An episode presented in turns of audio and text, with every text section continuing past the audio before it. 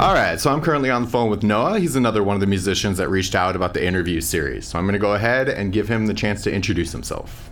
Hi, uh, my name is Noah Veche. Um, thanks so much for having me on here. I am a uh, freelance woodwind doubler living in New York City right now. So that kind of encompasses a wide range of things. Uh, as a freelancer, I play really any show that comes up.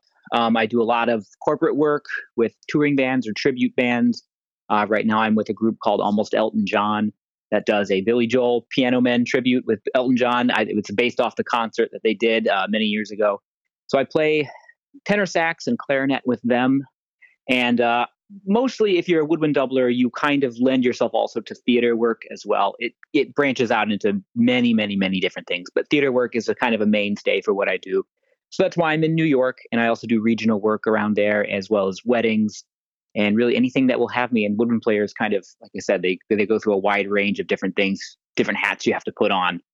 So that pretty much sums up everything I do these days. Awesome. I already have a, a couple questions that we'll get into.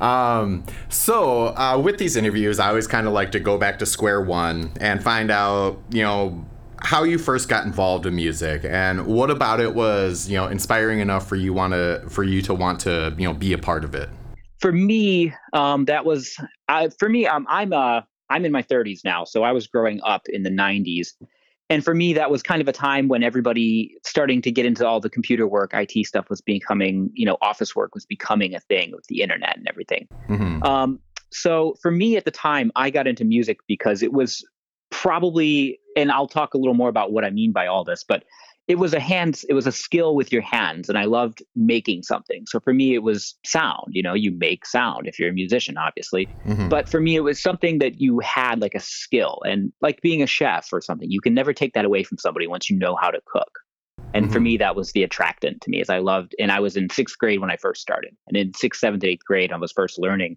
I, I loved being you know part of something that was making something even if it didn't sound that good in sixth grade it was still you're creating music and i enjoyed that that was the attractive to me Sure. And so I would assume with uh, your background in saxophone and uh, clarinet, I believe you said, um, uh, you were part of the school like band curriculum and all of that. Oh yeah, yeah. In my, uh, I was growing up in Atlanta at the time. We all started in sixth grade. I know it changes. I think New York they start in fourth or fifth with some instruments, but for me it was sixth grade.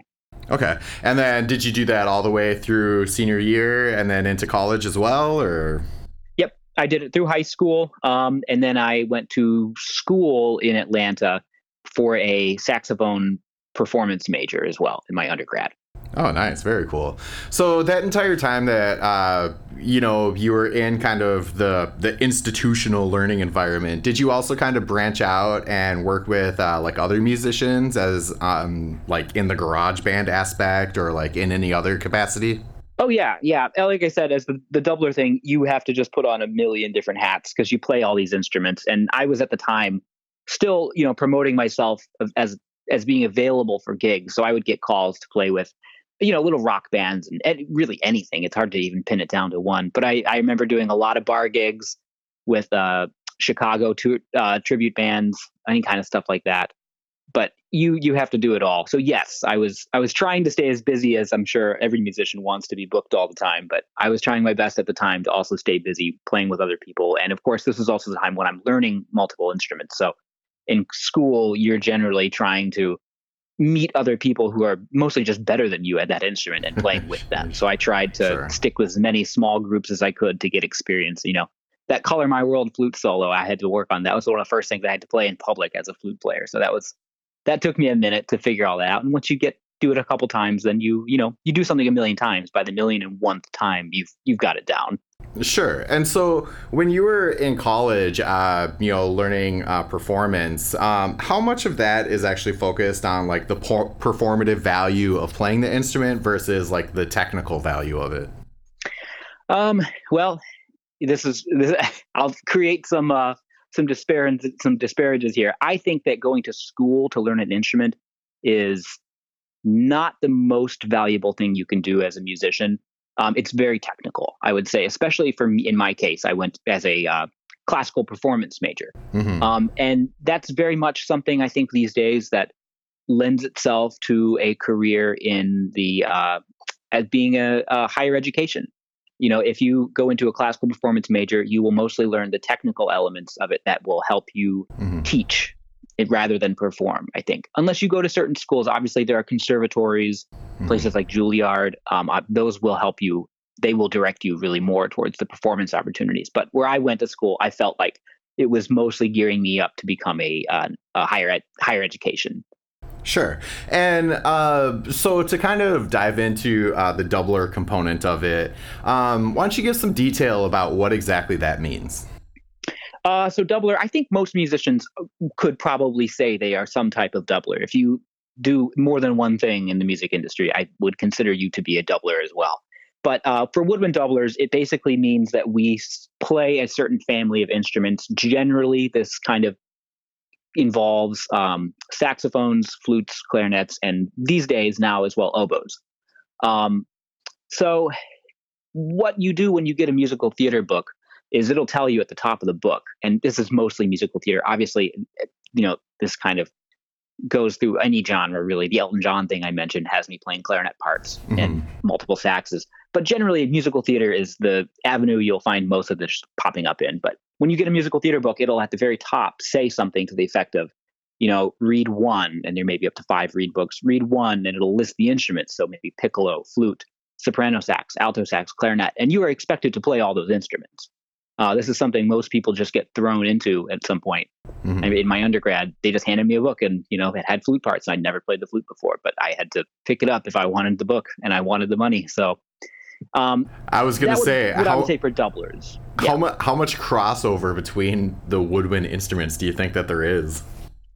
When you first start, you think there's a lot, and then as you start to do it more, you start to realize there's really not that much crossover. The instruments are very different and unique, mm-hmm. and if you get up to the higher levels where you want to be playing them and, and making decent money doing it, you have to be able to play them as though you're it's your own instrument. So You can't play the flute like a, like a clarinet player plays. Mm-hmm. You know, you have to sound like a flutist well, and you're and, competing with people who play only that instrument. And that kind of harkens back to, you know, when these instruments were first created. Instruments themselves were created to produce a certain type of sound.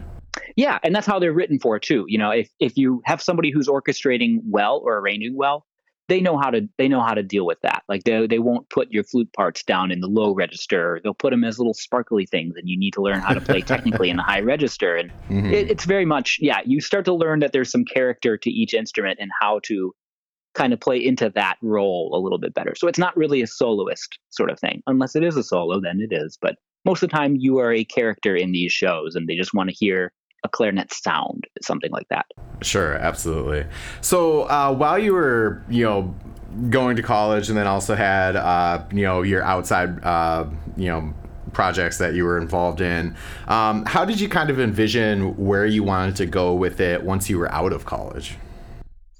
Uh, I did. I did not envision where I wanted to go with it. That's the trick. Is it's kind of an open-ended thing. Mm-hmm. Um, I knew I wanted to do something that involved doubling, especially if, once you do something like that, it's kind of like, well, I, if I can play these instruments, I want to actually keep playing them because I put so much time and energy into it. Mm-hmm. So I was spent a lot of time trying to research, you know, places where you could do that sort of thing, and that's how I kind of how I got into corporate work. As soon as I graduated, I also did a cruise ship contract for about a year and a half. Uh, so it's about two contracts. They're usually about six, seven months long. Mm-hmm. Um, and cruise ship work is good for that. It's a good way to get your feet wet. Um, it's a pretty professional environment. They will come on and expect you to play pretty well. Um, and it's a lot of stuff. I mean, you'll get a different fly on act who comes in. We have, you know, everybody comes in. That's where I met the guy, almost Elton John, who came in. He had a fly on act, and you know, you play a lot of that stuff. So as far as envisioning it goes, it's hard to say because you'll you'll end up doing everything. And if you're not a jazz player, I promise you, you'll get a call to play a jazz gig, and you'll really wish that you could play jazz at that point, and you'll learn um, if you're interested in in working. I think you have to kind of do a little bit of everything. But as far as doubling, I envisioned, you know, obviously most of us want to be on Broadway at some point. So that was kind of my goal is to push towards where you're regularly working, regularly playing multiple instruments, and probably have a little as much job security as you can probably get in the performing musical uh, industry. Sure, sure. Um, so I, I, couldn't help but notice that you used the metaphor of getting your feet wet while also mm-hmm. talking about a cruise ship. yep. That's you yeah. know maybe a little questionable there, but I think the the message is clear. Um, yeah, well, hopefully, if you're doing your job right, you won't actually get your feet wet. You'll never end up in the water. Right, right. Um, yeah, I suppose you know they could just throw you overboard. Um, if you're that bad, yeah, then you need to hit the practice room. Sure. So, uh, you know, once you kind of, you know, felt comfortable uh, as, you know, a professional at that point, um, what were kind of your ne- next steps there to look for the type of thing that you wanted to be involved in? Um, that's tough because once you, if you do something like a cruise ship or a tour, you know, now everybody's kind of doing the musical tour thing. The, the trick is that when you go out on one of those things, you're also trying to develop a network at home, maybe mm. where or wherever city you would like to work. And for me, that would be New York. So for me, it's like if I go on a cruise ship or if I go on a tour, I have to think of that as also me kind of losing my network here, because mm-hmm. um, you're going to be gone for you know six, seven months, and all the people who you might have had calling you for gigs, you're going to come back, and they had to find somebody else to call for those gigs while you were gone, mm-hmm. and now that person is you know their first call, and you have to kind of get back on the ladder. So for me, after I started to feel professional, that was really a point when I felt like I had to stop taking any gig that came my way and really start to grow a uh, better quality of gigs rather than higher quality or higher quantity of gigs. Mm-hmm. Quality mm-hmm. over quantity, sorry.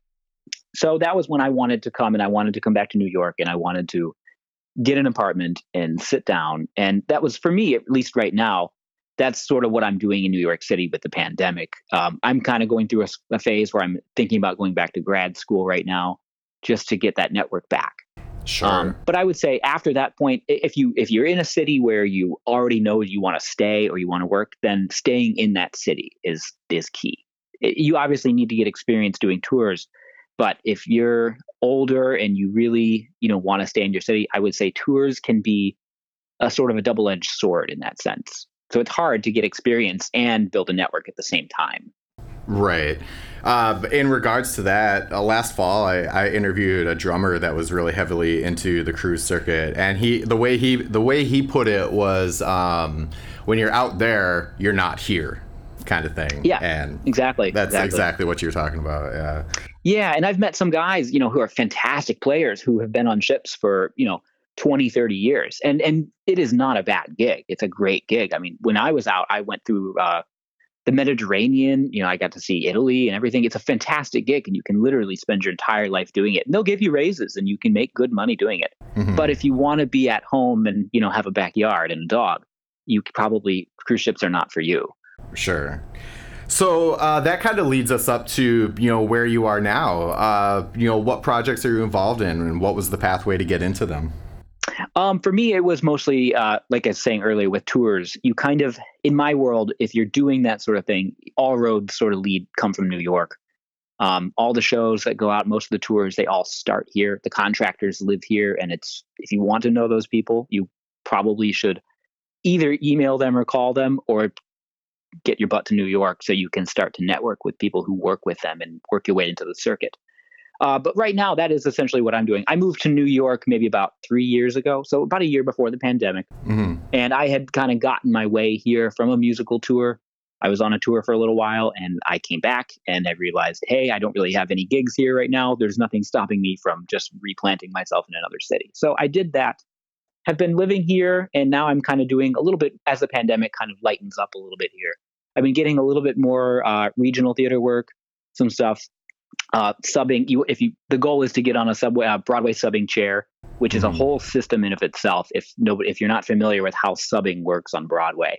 It's a little complicated but essentially you just want to become friends with somebody who works on a show and they need five people usually to be on their sub list. So if you're one of those five people you can play on broadway essentially and you'll get your uh, sort of your intro to that world. And it's it's very competitive and everything but you know the way to do it is just to hang out in the city so I'm kind of right now, like I said, just kind of planting my feet in New York for a little bit more longer as the uh, pandemic lightens up.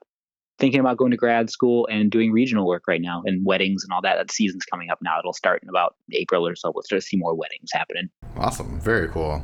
Um, so, uh, what are like some of your favorite memories of the time that you've been in music whether it was you know playing on a cruise ship or any of the uh, shows that you've been a part of like what what kind of keeps you motivated um, well, for one thing, the travel. I always, you know, as much as I think music is a extremely difficult career to have to go down.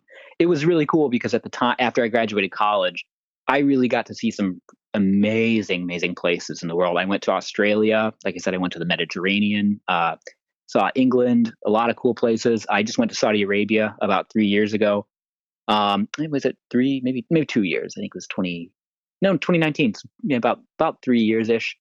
And the travel is amazing, and it something like that. You know, I always would tell my friends because they would have to go on these study abroad things, and I was like, and they would go to Italy, you know, and I would say, oh, Italy, you know, I I got paid to go to Italy, and uh, they would always get really mad at me for that. but um, stuff like that. I mean, you have to be a good hang. I think that's mm-hmm. part of the part of the gist. And I remember a lot of my best memories were hanging out in um, just the bus, the tour bus, and some of the hotel rooms you got to stay in. And sometimes that experience is not really that uh, that great, but uh, the people make it great. I had a uh, musical director one time who was really into sous vide cooking, and he had a bucket and the whole thing. And in his hotel room, he would do this sous vide thing, and he'd go out to a local Costco and bring back steaks and cook them in his hotel room. nice. And they were some of the best steaks I ever had because you know mm. sous vide the way it works, you don't really need a kitchen to do yeah, it. Yeah, yeah, they're great. And it was amazing. So I had some really great memories of sitting in a Holiday Inn in a, in a king suite eating a uh, you know a 12 month aged seared uh, T-bone steak or something like that.